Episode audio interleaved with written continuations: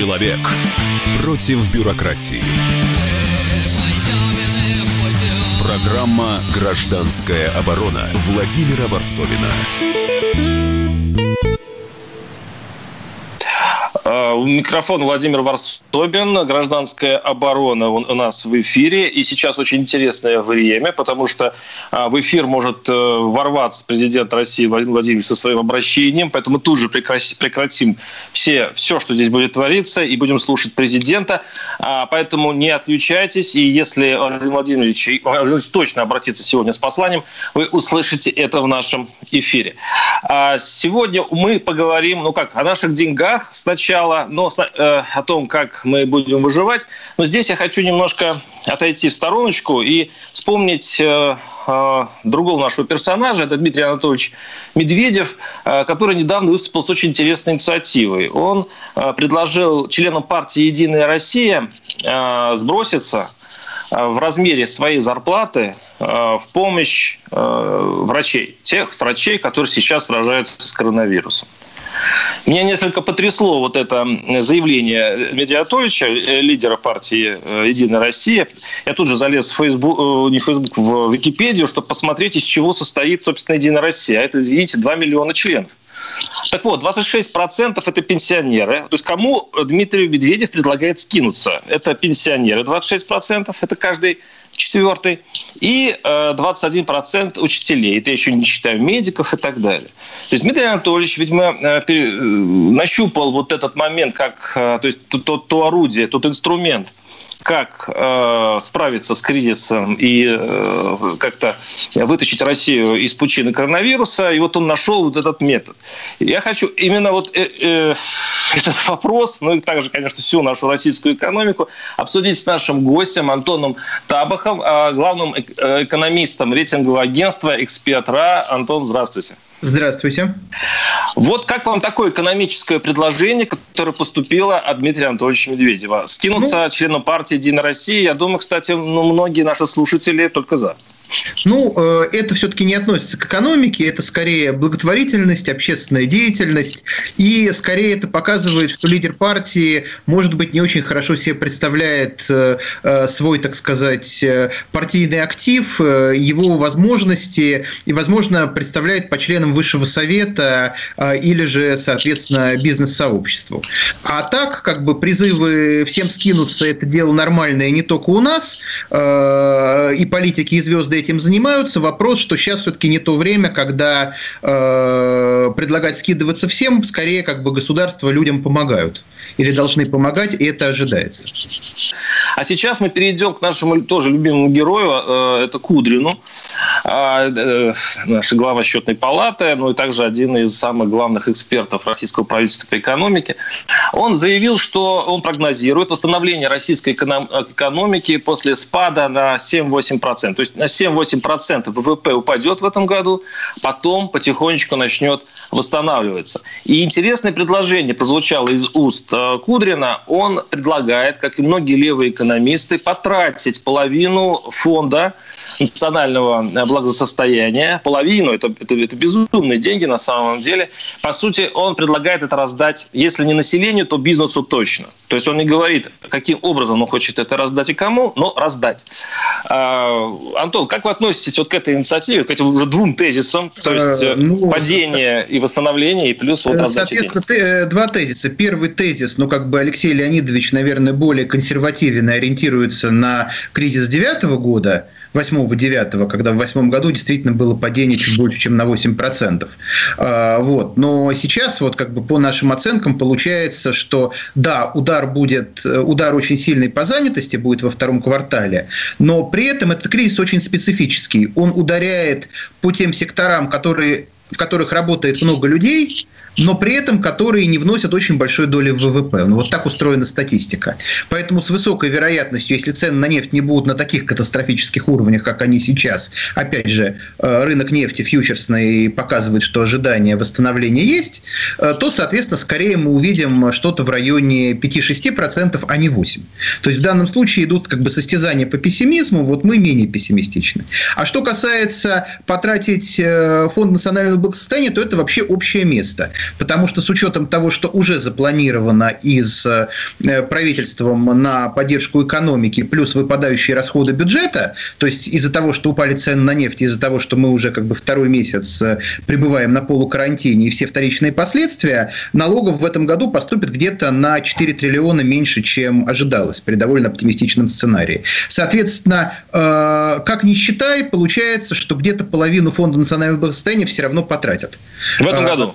В этом году. Так Если обещают, только... что до 3-4 года хватит этого фонда, а это получается правильно, будет... Э, правильно, потому что рынок э, госзаимствований уже открыт, и если в России сейчас что-то хорошее, так это то, что очень низкий уровень долга. Народ закредитован, компании закредитованы, а вот государства и банки нет. Поэтому государство сейчас вполне может одолжить, опять же, есть хитрые приемы, которые позволяют как бы э, одолжить и не одолжить. Раньше, раньше деньги печатали, сейчас это делается более красиво и без последствий для инфляции. Соответственно, если, грубо говоря, из тех 12 триллионов, которые есть в фонде, потратят 6, а еще 2 займут, то, соответственно, в фонде останется сколько?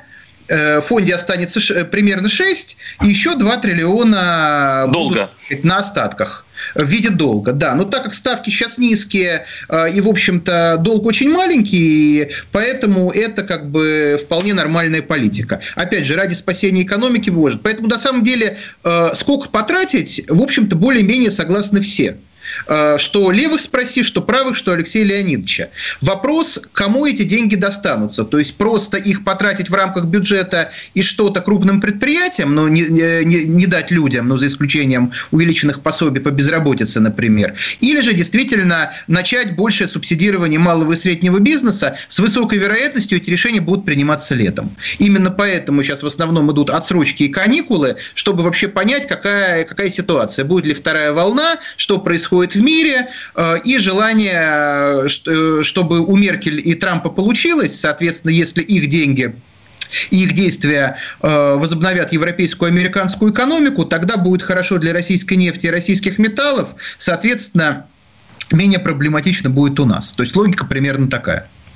Ну, э, эту логику, э, вот этой логикой очень пугаются наши некоторые эксперты, особенно мой э, хороший знакомый Николай Стариков, это один из ведущих нашей программы «По сути дела», который говорит, вот именно в принципе, он говорит то же самое, что и вы, но делает совершенно противоположный вывод. Он говорит, что таким образом, с помощью, что хотят затащить э, страну в долговую яму, и Кудрин, и Иже с ними готовят зависимость России от, иностран, от иностранных банков и так далее. Ну, что мне... Ну, а, скажем что, так. Давайте послушаем, давайте послушаем да. самого Старика, что, Старикова, что я рассказываю его слова. Прошу, Николай Старик. Что хочет Кудрин? Он хочет, чтобы Россия брала в долг у мировых банкиров. Вот смысл. То есть он сначала говорит статистическую вещь, с которой мы согласимся. Действительно, в результате кризиса экономика, естественно, естественно, в этом году покажет отрицательный замечательный результат. Тут не надо быть ни Кудриным, ни Гайдаром, ни еще кем-то, чтобы это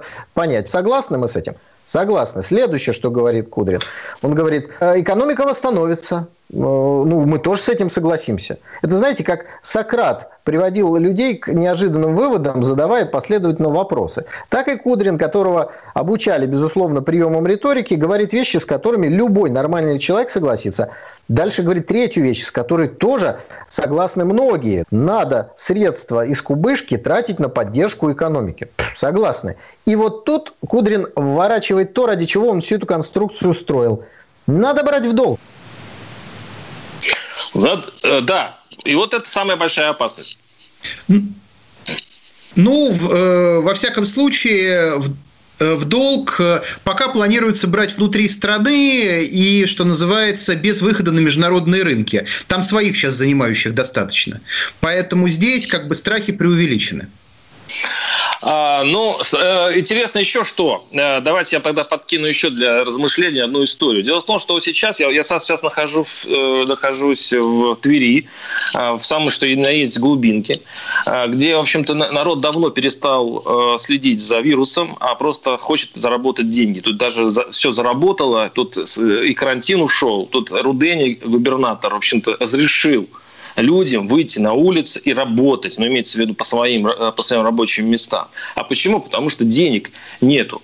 Потому что государство денег не дает. И вот интересно, наш э, э, обозреватель «Комсомольской правды», вы можете посмотреть его э, текст, э, называется «Четыре экономических предрассудка российских властей» или «Почему никто не торопится спасать утопающих». Наш Евгений Беляков, он, он сравнивает российскую э, власть э, с гоголевским Плюшкиным, э, который, оно э, долгие годы, это государство накопило нефтевые доходы, чтобы потратить их под воздействием какого-то там вируса, оно на это не идет. Резервы, пишет он, греют душу и позволяет надеяться, что в будущем все будет хорошо. Тем более в условиях аномально низких цен на нефть, которая, возможно, с нами недолго. Поэтому помощь в экономике чиновники выделяют скупо. 2 триллиона рублей – это всего 2% ВВП. В относительных величинах на порядок меньше, чем выделяют в Америке. И в 20 раз меньше, чем в Германии. Почему это происходит, мы а, поговорим чуть позже. У нас сейчас небольшой блок рекламы и новостей. 8 800 ровно 297 02. И я напоминаю, что, э, напоминаю, что у нас в студии Антон Табах, главный экономист рейтингового агентства «Эксперт РА», что скоро, возможно, в эфире появится с обращением Владимир Путин. И наши телефоны 8 800 200 ровно 9702. Оставайтесь с нами. Программа «Гражданская оборона» Владимира Варсовина. Политика. Владимир Путин приехал в Японию на саммит большой... Экономика. Покупательная способность тех денег, которые вы... Аналитика. Что происходит правильно, а что происходит неправильно. Технологии. В последнее время все чаще говорят о мошенничестве с электронными подписями. Музыка. Всем привет! Вы слушаете «Мир музыки». Радио «Комсомольская правда». Слушает вся страна. Человек против бюрократии. Программа «Гражданская оборона» Владимира Варсовина. Да, изучаем предрассудки российских властей, которые не, спаса... не торопятся спасать утопающих, то есть нас всех, а, с Антоном Табахом, главным экономистом рейтингового агентства «Эксперт РА». И а, сейчас я уже зачитал, в общем-то, вопросы, которые сыпятся на, в наш эфир. И, кстати говоря, вот один из самых жестких, который сейчас прислали наши читатели. Слова блуды, это, видимо, нас с вами так окрестили. Вы правда не понимаете, что через месяц-другой голодные миллионы миллионы россиян сами возьмут эти деньги, и, может быть, вместе с жизнями тех, кто решил сэкономить. Вот это э, психология государства, с которой сравнивают с Плюшкиным, это, это, это умно? Это не умно, но у нас все высшее политическое и финансовое руководство ушиблено сначала 98 годом, потом 2008, потом 14 и 15. Если один раз был, э, была экономическая катастрофа из-за э, того, что слишком мало резервов, а потом два раза спасались на том, что резервов много и их надо беречь, это накладывает тяжелый отпечаток. Но, как сказать, понятно, что в любой кризис и даже при любом колебании на рынках начинаются истерики, причем э, у, как сказать, широкой публики не меньше, чем у политиков. Но э, та же Набиулина, э, перешедшая э, к смягчению смягчению денежной политики или Кудрин, призывающий э, помогать населению, хорошо показывает, что люди, которые всегда были за резервы, сейчас э, э, за траты этих резервов и понимают момент. Поэтому, как это сказать, экономика у нас довольно инертна, а до народа деньги как раз дойдут к моменту выхода из карантинов. Собственно, Когда у нас сатанеет уже совсем. Почти. Вот именно в предпоследний момент когда будет понятно, что деньги давать надо, но это как бы при люб... э, э как сказать, э, старый, вспоминая советский анекдот, в политбюро не дураки сидят, вы полетите ночью. Анекдот про полет космонавтов на Солнце. Ну, вот э, примерно так же у нас принимаются решения, и это, как сказать, это не хорошо, не плохо, это нормально. И сейчас интересно, что сейчас Владимир Путин э, должен скоро обратиться вот к народу, и, возможно, э, именно этот шаг осмелится сделать власти – или нет. У нас сейчас на связи Георг Валерьевич Мирзаян, доцент Департамента политологии Финансового университета при правительстве России. Георг Валерьевич, вы нас слышите? Здравствуйте. Да, я вас прекрасно слышу. Ну вот что вы думаете вот на этот счет? Осмелится ли вот сейчас Владимир Путин э, будет обращаться к нации, а, и все ждут, когда он даст денег. Даст он денег? Все ждут не когда он даст денег, а когда он освободит людей когда он завершит период э, того, что у нас называется самоизоляция. Хотя это, конечно, ни разу не самоизоляция, это насильственная изоляция. А, смотрите, даст денег, это очень легко рассуждать. Да, давайте дадим денег, а давайте этим дадим денег, давайте этим дадим денег. Это красиво, это популизм, это, может быть, интересно звучит для людей, которые ждут денег. Но а, вы правильно сказали, у нас были кризисы. И кризисы мы переживали именно потому, что деньги были. Власть, а то и власть что она должна найти, где правильный баланс. Сколько можно денег потратить, чтобы экономика не гэкнулась, и чтобы люди не гэкнулись, чтобы бизнес поддержать и так далее, чтобы сохранить экономику. Но с другой стороны, сколько не нужно тратить и сколько нужно оставить, поскольку черные деньги у нас сейчас впереди будут. И выходить на них а, без денег, и потом побираться у МВФ, как мы делали в 90-е годы, наверное, не сильно правильно, не сильно хорошо. Но здесь идет э, другой закон рынка. И, кстати, вот наш, э, наш обозреватель «Комсомольская правда», опять говорю про хороший материал, э, четыре экономических предрассудка российских властей, который размещен на сайте kp.ru, показывает на примере. Вот если не дать денег, то кто-то, то есть человек, нет денег, он не заплатит какому-нибудь официанту какой-нибудь в кафе. Кафе это не доплатит.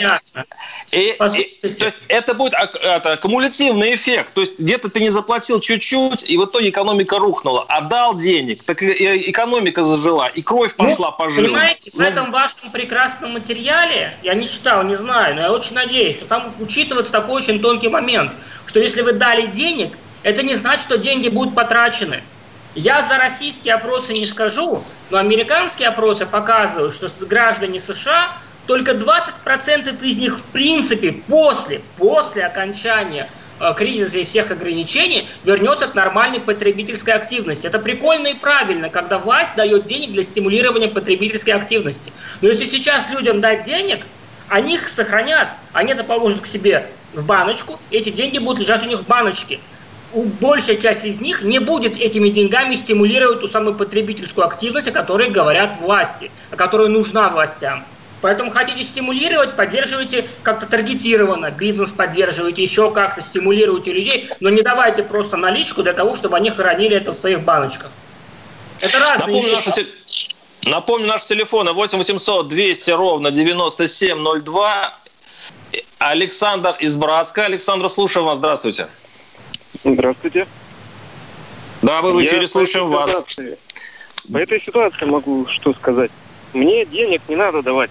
Сделайте бензин по 15 рублей, отмените НДС и пересмотрите тарифы и акцизы. Все, деньги не надо. Денег хватает зарплаты. Но с такими ценами, тарифами, ну, не хватает. Да, спасибо. Ну, э, что скажете на это? Ну, а что по ну... 15? Давайте по 5. Это ж прикольнее. А может, еще и по рублю. Это будет вообще замечательно. К сожалению, нашему большому цены на бензин формируются не за счет наших хотелок, не за счет указов сверху. Они формируются в том числе и рыночными моментами. Государство, безусловно, на них может влиять и должно влиять. Но оно должно на них влиять через достаточно а, длинную, долгую и сложную политику, в том числе по развитию в России НПЗ, по стимулированию э, нефтепереработки в России. Это все должно делать государство, безусловно. Оно этого не делает, это его ошибка. Антон, что вы думаете на этот счет? Э, я думаю, то, что да, у нас в ценах на бензин больше 70% это как раз акцизы, поэтому про рынок здесь можно говорить только на оставшиеся 30%. Но, кстати, в Соединенных Штатах ровно то же самое. Только там не 70%, а 50%. Вот. Э, но думаю, что сейчас, как это сказать, э, те, кому, не, те, кому хватает зарплаты, будут требовать снижения налогов и акцизов, а на самом деле помогать все-таки сейчас нужно тем, кто не может работать, кто потерял зарплату, и делается это, к сожалению, из тех самых налогов на бензин. Наши слушатели а, пишут, лично мне, так опускаю э, плохую лексику, эти деньги не нужны. Дайте людям свободу и спокойно работать. А раз заработаем мы сами, пишет Андрей из Ставрополя. Путин, Путин умеет держать удары, как к нему не относись. Удары экономические, что не в первые, то и политические. И в этот раз все будет разумно. Это пишет Александр из Перми. А в Казахстане как формируются цены на бензин? Почему там цены на бензин в два раза дешевле? Кстати, Казахстан Многие приводят в пример, что там относятся к населению как-то подобрее, если, если, брать, себе, если брать помощь, э, финансовую, реальную помощь населению. 8 800 200 ровно 9702. Александр из Новосибирска, слушаю вас, здравствуйте. Алло, здравствуйте. Я хочу свое мнение высказать просто. Мы Пожалуйста. ничего, как говорится, не ждем от нашего президента, не ждем от нашего правительства, которое привыкло настолько грабить налогами, всякими там запретами и тому подобное, штрафами и тому подобное. Мы ничего этого не ждем. Ладно, мы обойдемся. Мне просто, знаете, кого, что жалко и за что обидно? Что у нас дети больные вот остаются без без денег. Вот сейчас только что показывали ребенка, которому надо всего каких-то 290 тысяч. И он будет здоровым, понимаете? И почему никто этого не видит у нас и не замечает? Вот это мне больше всего поражает. Это же какие-то копейки в масштабе нашего государства, в масштабе наших олигархов, нашего правительства, нашего президента, который вообще это не видит в упор ничего. Спасибо. А вот мне как раз вопрос, это, это э, вопрос, этический вопрос, моральный. Это вообще-то переходим уже к морали. Вы говорите о том, что надо, э, не надо, нельзя раздать деньги, которые уйдут в кубышку. Э, не надо людям сейчас помогать, они сами выкарабкаются. Тогда для чего Я нужно государство? Это вопрос Георгию Бразаяну. Да, слушаю. Это вы сказали, что не надо людям помогать, они выкарабкаются. Я сказал, что не нужно давать налево-направо деньги в кубышку. Я сказал, что необходимо стимулировать потребительскую активность. Я сказал, что необходимо а как? говорить... Каким сам... образом? Поддержка бизнеса конкретного, в том числе за окончание мер самоизоляции, а, доведение и убеждение людей, что все, период самоизоляции закончился, можно работать. Позволение людям работать, зарабатывать деньги. Осознание и доведение до людей понимания того, что самоизоляция была нужна а, только для того, чтобы каким-то образом снизить на темпы роста количества больных и иметь тот самый месяц, за который власти смогли перепрофилировать множество больниц и создать тот самый резервный коечный фонд.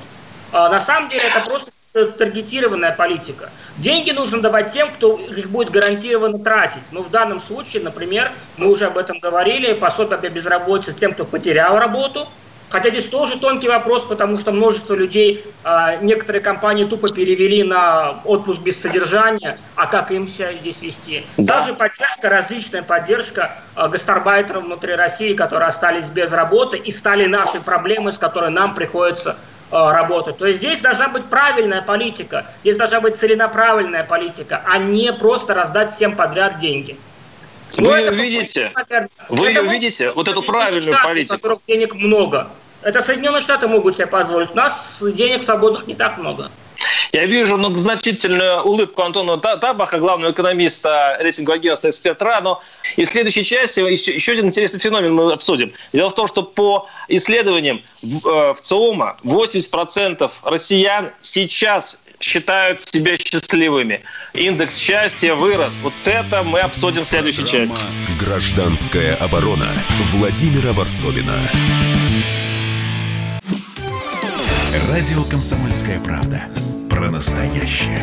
Вы цените настоящие чувства и эмоции. Вы цените свое время. Вы не останавливаетесь на достигнутом. Радио «Комсомольская правда». Настоящая музыка. Настоящие новости. Настоящие люди. Человек против бюрократии. Программа «Гражданская оборона» Владимира Варсовина. А выпустите нас из квартир. Вот это, вот эта э, мысль, вот, это, вот эти фразы, мне засыпана вся, вся лента месседжей а, от читателей, от слушателей «Комсомольской правды». И, похоже, это действительно тема нашей передачи. Напоминаю, что у нас в студии Антон Табах, главный экономист рейтингового агентства «Эксперт РА» и Георг Валерьевич Мирзаян, доцент Департамента политологии финансового университета. И вот э, еще один вот совершенно загадочная цифра. 80%, если верить в ЦИОМа, 80% россиян э, чувствуют себя счастливыми. Если быть точным, 81%. Э, в прошлом году было 80, то есть даже на 1% э, счастье выросло. Так, господа экономисты, я понимаю, что наука, экономика наука точная, но как вы можете вот э, это прокомментировать? Люди действительно э, на каникулах вирусных расслабились и, и, и решили, что вообще вот оно счастье? Ну, что я, это? я подозреваю, что э, опрос проводился сильно раньше, до еще антивирус, до противовирусных каникул, и интересно, в какой форме был задан этот вопрос, потому что от вопроса э, зависит очень много. Георг Валерьевич, пожалуйста, ваше мнение. Ну, все правильно, на самом деле. Все зависит от вопроса, и самое главное, от дефиниции счастья. То есть, когда вы спрашиваете, счастлив, счастлив ли ты, каждый человек под счастьем поднимает что-то свое. Один человек понимает, например, ну, если вы, например, спросите э, студентов, я думаю, что в страте студентов и учеников... Да, сейчас, извините, прерываемся, прерываемся. Владимир Путин сейчас э, обращение к стране. Слушаем Владимира Путина. Что случилось? Федерации. Те задачи, которые нам вместе предстоит решать. Напомню, 2 апреля подписал указ, по которому дни в период до 30 апреля включительно были объявлены нерабочими. А главы субъектов Федерации получили дополнительные полномочия определять перечень конкретных профилактических мер – это позволило обеспечить гибкий подход. Не подвергать людей по всей стране без всякого разбора шаблонным ограничениям, а вводить в каждом регионе, муниципалитете именно те меры безопасности, которые реально необходимы, соразмерны ситуации. Что нам уже удалось сделать? Мы сосредоточили и мобилизовали ресурсы нашей промышленности. Назову только несколько цифр. Они растут, обновляются постоянно. Так, аппаратов искусственной вентиляции легких в начале года выпускалось 60-70 единиц в месяц. В апреле больше 800. В мае будет 2500. Производство защитных масок увеличилось более чем в 10 раз.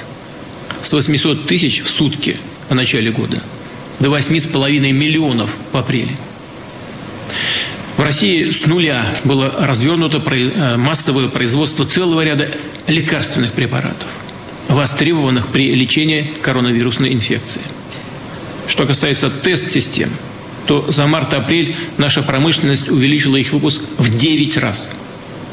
И если на начало марта в России ежедневно проводилось две с половиной тысячи исследований, позволяющих выявить инфекцию, то сейчас порядка 150 тысяч в день. Рост в 60 раз. И охват тестированием будет постоянно увеличиваться. В мае выпускали в сутки 3000 защитных костюмов для врачей. К концу апреля выходим на уровень 100 тысяч – к середине мая будет свыше 150 тысяч. Да, по сравнению с тем, что было еще совсем недавно, это много. Но по сравнению с тем, что нужно сейчас, все еще мало, недостаточно. Готовые комплекты защитных костюмов для врачей, медсестер, медицинского персонала, для тех, кто работает в самой опасной зоне, так называемой красной зоне, распределяются буквально с колес – даже с учетом принятых мер, ощутимого роста собственного производства и крупных импортных закупок, дефицит по ряду позиций, позиций техники, оборудования, расходных материалов сохраняется. Поэтому поручаю правительству, Минпромторгу продолжить и организовать работу так, чтобы ежедневно наращивать производство. Прошу обеспечить жесткий, постоянный контроль за исполнением таких планов. Максимально использовать промышленный потенциал регионов, малого и среднего бизнеса. Далее. Нам удалось существенно нарастить запас прочности системы здравоохранения. Напомню, что регионам была поставлена задача к сегодняшнему дню, к 28 апреля – дополнительно развернуть 95 тысяч специализированных коек, оснащенных всем необходимым для лечения коронавирусной инфекции. Информацию по этому вопросу получаю ежедневно, зная, что в целом задача решена в срок. развернуто даже 116 тысяч таких коек, то есть больше, чем изначально планировалось. Но это общая картина по стране. Важно, чтобы в каждом регионе была стопроцентная готовность бороться за каждую жизнь. И не должно быть так, что где-то густо, а где-то пусто. Что еще считаю важным подчеркнуть? С эпидемией, с эпидемией коронавируса весь мир, весь мир столкнулся впервые. Но сейчас, благодаря работе ученых, врачей, мы знаем об этой опасной болезни гораздо больше, чем еще совсем недавно. А значит, у нас есть возможность более четко строить прогнозы, стратегию и тактику наших действий.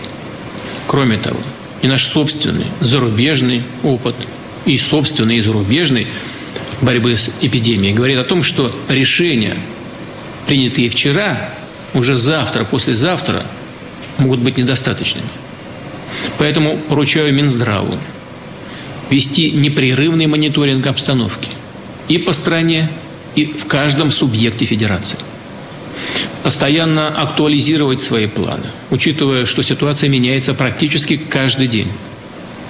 Повторю, мы обязаны действовать на опережение, так же, как до сих пор.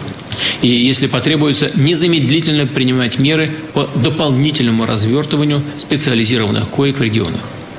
Там, где созданного сейчас резерва может в дальнейшем и не хватить. Надо иметь в виду любой сценарий развития событий. И к любому сценарию надо быть готовым. Обращаюсь и к руководителям регионов. Если у вас план по развертыванию специализированных коек выполнен, это совсем не повод остановить работу. Доложить и считать ее завершенной. Пожалуйста, используйте каждую возможность, чтобы нарастить ресурс. Ресурсы и готовность здравоохранения в регионе, не дожидаясь команды сверху. Что еще принципиально важно сейчас? Наличие специализированных коек – важнейшая задача – но для успешной борьбы с эпидемией должна эффективно работать именно вся система здравоохранения. Если где-то происходит сбой, если не хватает кадров, специалисты перегружены, не справляются с потоком больных, то в результате страдают люди. Они не получают помощь вовремя. Оказываются в больнице уже с тяжелыми осложнениями. Повторю, все должно быть отлажено – все звенья работать как единый механизм. Участковые терапевты и узкие специалисты, приемные и диагностические отделения, службы скорой помощи. Кстати, знаю, что именно сегодня, 28 апреля, неофициально отмечается День создания скорой помощи в России. Я хочу поздравить врачей, фельдшеров, медицинских сестер и санитаров, водителей экипажей с этим праздником. Поблагодарить вас за столь нужный людям труд. В эти напряженные дни и недели вы демонстрируете мужество, свои лучшие человеческие качества. И думаю, что было бы правильно установить именно в эту дату профессиональный праздник – День работника скорой медицинской помощи. Мы так и сделаем. Очевидно, что основные силы медицины мы направляем сейчас на борьбу с коронавирусом. Но, к сожалению, никто не властен отменить иные опасные болезни. Сердечно-сосудистые, онкологические, другие, острые и хронические заболевания. Мы не можем бросить таких больных. Просто сказать «потерпите и подождите». Несмотря на сегодняшнюю экстраординарную ситуацию, люди должны получать всю необходимую помощь. Далее. Для того, чтобы поддержать экономику, российские семьи, сохранить занятость и доходы граждан, мы последовательно приняли несколько пакетов мер. Выделили на них во многом беспрецедентные ресурсы. Решения вырабатывались буквально в считанные часы, ложились в основу законопроектов сразу в ходе рабочих совещаний. Также собрана, оперативно должна строиться работа по их реализации – руководители федеральных ведомств, главы регионов несут за это персональную ответственность. Обращаю внимание, решения будут считаться выполненными только когда люди, многодетные семьи, медицинские работники получат на руки положенные им выплаты. а предприятия на деле воспользуются мерами поддержки. А до тех пор, пока здесь остаются даже единичные, на первый взгляд, частные, казалось бы, проблемы, но люди о них говорят, вопрос с контроля, конечно, сниматься не будет. И, наконец, ключевое, о чем хочу сказать, подводя итоги прошедших недель. Нам удалось затормозить распространение эпидемии. Это результат нашей общей работы, ответственности миллионов граждан страны, которые прислушались к рекомендациям врачей и специалистов. Заботятся о своем здоровье и берегут близких. Соблюдают предписания органов власти. Ежедневное число новых случаев выявления болезни относительно стабилизировалось. Но это не должно нас успокаивать. Ситуация остается очень сложной специалисты, ученые, а мы находимся, находимся с ними в постоянном контакте, сверяем наши планы и действия. Говорят о том, что пик еще не пройден. Мы сейчас перед новым, пожалуй, самым напряженным этапом борьбы с эпидемией. Риски заразиться выходят на верхнюю планку. Угроза, смертельная опасность вируса сохраняются – и это может коснуться каждого. И в этой связи о том, что нам вместе еще предстоит сделать, скажу отдельно. От всех нас потребуется предельная собранность, дисциплина и мобилизация. Мы должны добиться, чтобы волна эпидемии схлынула, пошла, наконец, на спад, что даст нам возможность в дальнейшем шаг за шагом аккуратно снимать ограничения возвращаться к нормальному ритму жизни, по которому, конечно, мы все просто соскучились. Все этого ждут. Но чем строже мы, все граждане России, будем сейчас соблюдать необходимые требования, следовать правилам самоизоляции и карантина, тем быстрее это все пройдет. Конечно, конечно, хочется, чтобы вынужденные неудобства поскорее закончились. Но, повторю, полагаться на то, что угроза якобы снизилась и теперь точно обойдет нас стороной, было бы беспечно. Даже опасно. В этой связи мною приняты следующие решения. Первое. Впереди у нас череда больших майских праздников. А между ними рабочие дни. 6, 7 и 8 мая. Мы знаем, что и в обычной этой ситуации многие бы не работали. Брали от, отгулы или отпуска. А сейчас тем более нельзя рисковать. Поэтому считаю правильным объявить эти три дня нерабочими с сохранением заработной платы. Таким образом, с учетом всех майских праздников, период нерабочих дней продлится до 11 мая включительно. Но обращаю ваше внимание, при строгом соблюдении профилактических мер, принятых сейчас в регионах. Второе. Главы субъектов федерации сохранят дополнительные полномочия. В предстоящие дни прошу всех вас быть на рабочих местах. Вновь обращаю ваше внимание, уважаемые коллеги, нужно действовать выверенно, соразмерно уровню угроз и реальной ситуации в территориях. Категорически нельзя принимать решения на эмоциях или под копирку – то, что оправдано, обосновано в одних регионах, в других, напротив, может лишь навредить. И в этой связи третье. Мы понимаем, что ситуация в регионах складывается по-разному. Кто-то столкнулся с эпидемией раньше, в числе первых, где-то угроза проявила себя позднее. Вход в режим ограничения, сам набор профилактических мер также разные – мы обязаны учитывать всю сложность, многомерность этих процессов. Равно как и то, что когда в целом по стране пик эпидемии будет преодолен, в отдельных регионах ситуация может оставаться напряженной. Угроза не исчезнет везде и сразу. А значит, говорить о какой-то одномоментной отмене ограничений нельзя. Просто недопустимо. Мы должны быть готовы к тому, что впереди сложный и трудный путь, на котором нужно предусмотреть все риски.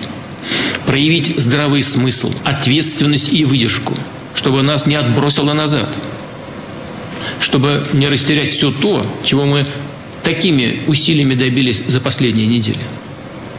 В этой связи поручаю правительству, Роспотребнадзору в контакте с рабочей группой Госсовета в течение недели, то есть к 5 мая, подготовить рекомендации, а именно критерии, параметры последовательных шагов поэтапного выхода, начиная с 12 мая, из режимов ограничений.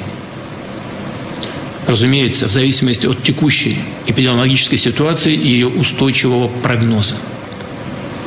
Обращаю внимание, такие рекомендации субъекты федерации должны получить заранее. Поэтому и обозначил срок 5 мая, чтобы у регионов затем была еще неделя на подготовку своих действий после 11 числа. При этом у них, как и прежде, должно сохраняться пространство для маневра, для гибких самостоятельных решений. Для того, чтобы принимать их адекватно обстановке на местах, сверяясь с мнением специалистов – каких-то регионах жесткий режим необходимо будет пока сохранить или даже усилить, а в каких-то, конечно, с учетом всех рисков, двигаться в сторону его смягчения. Имея в виду возможности для поэтапного снятия режима самоизоляции, для возобновления работы промышленных предприятий, компаний сферы услуг и торговли, строительства, сельского хозяйства, иных организаций и учреждений. Повторю, надо настроиться на то, что впереди сложный процесс. И он не такой быстрый, как бы нам этого хотелось. Но нельзя забегать вперед, рискуя откатиться назад. И, наконец, четвертое. Эпидемия сильно ударила по экономике, по бизнесу. С острейшими проблемами столкнулись многие индивидуальные предприниматели, самозанятые граждане – Небольшие компании, в том числе семейные предприятия, в развитие которых люди годами вкладывали свои силы, труд, сбережения, надежды. Мы обязаны их поддержать, дать им уверенность в будущем. Поэтому поручаю правительству уже в ближайшее время разработать новый, очередной пакет неотложных мер поддержки экономики и граждан. Но это не все.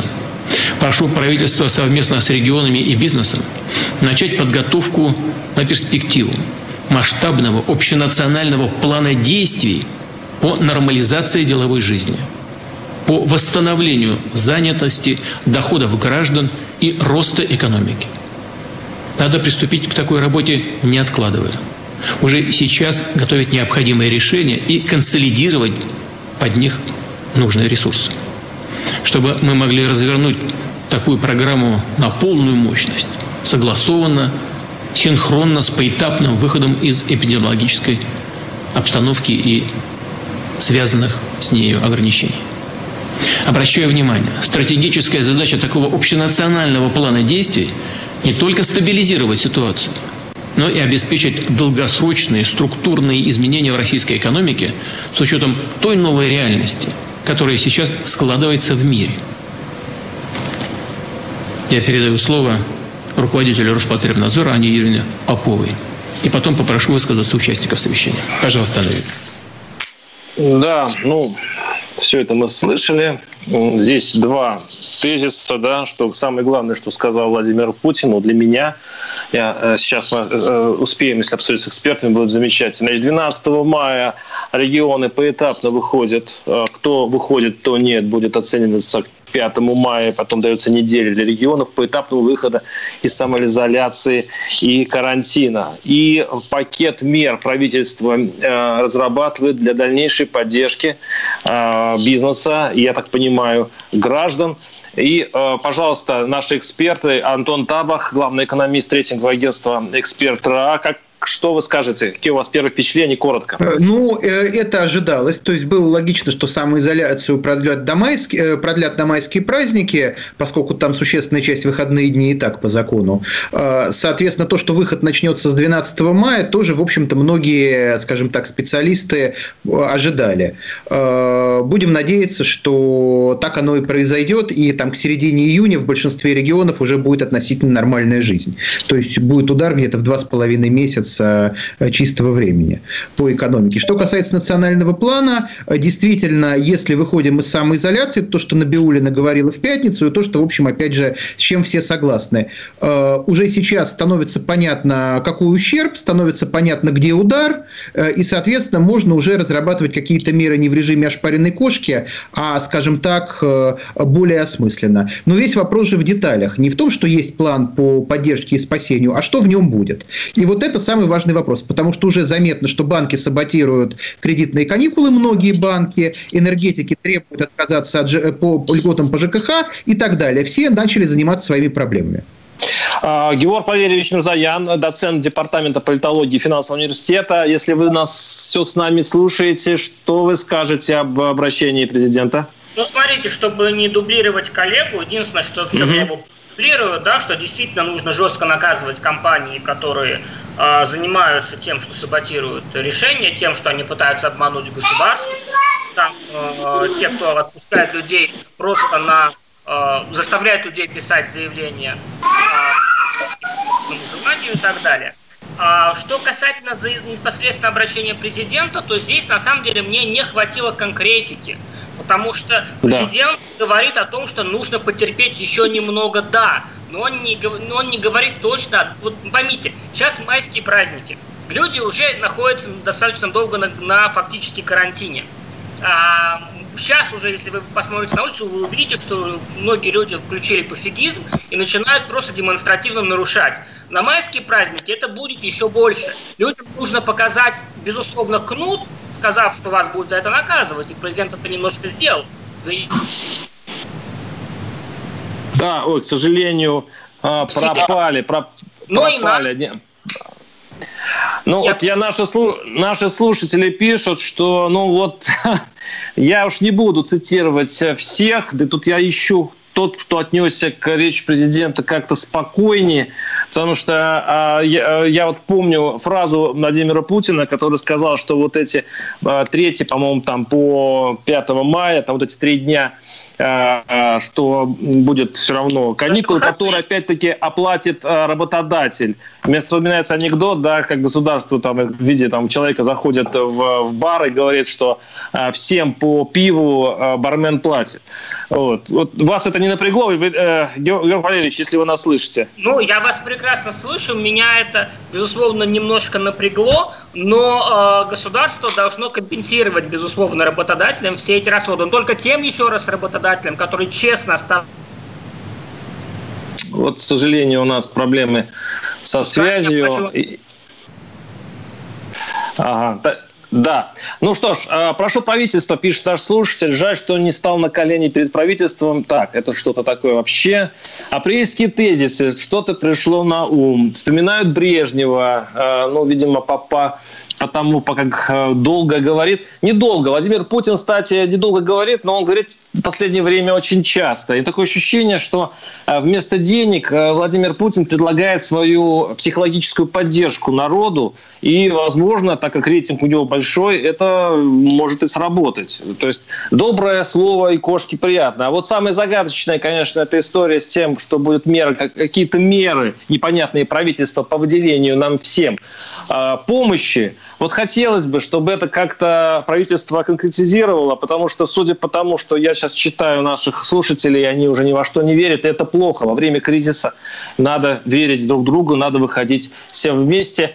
А, да, с нами был Анатон Табах, главный экономист рейтингового агентства, Георг Валерьевич Мирзаян и ваш покорный слуга. Услышимся через неделю. Гражданская оборона Владимира Варсовина. Настоящие люди. Настоящая музыка. Настоящие новости. Радио «Комсомольская правда». Радио про настоящее.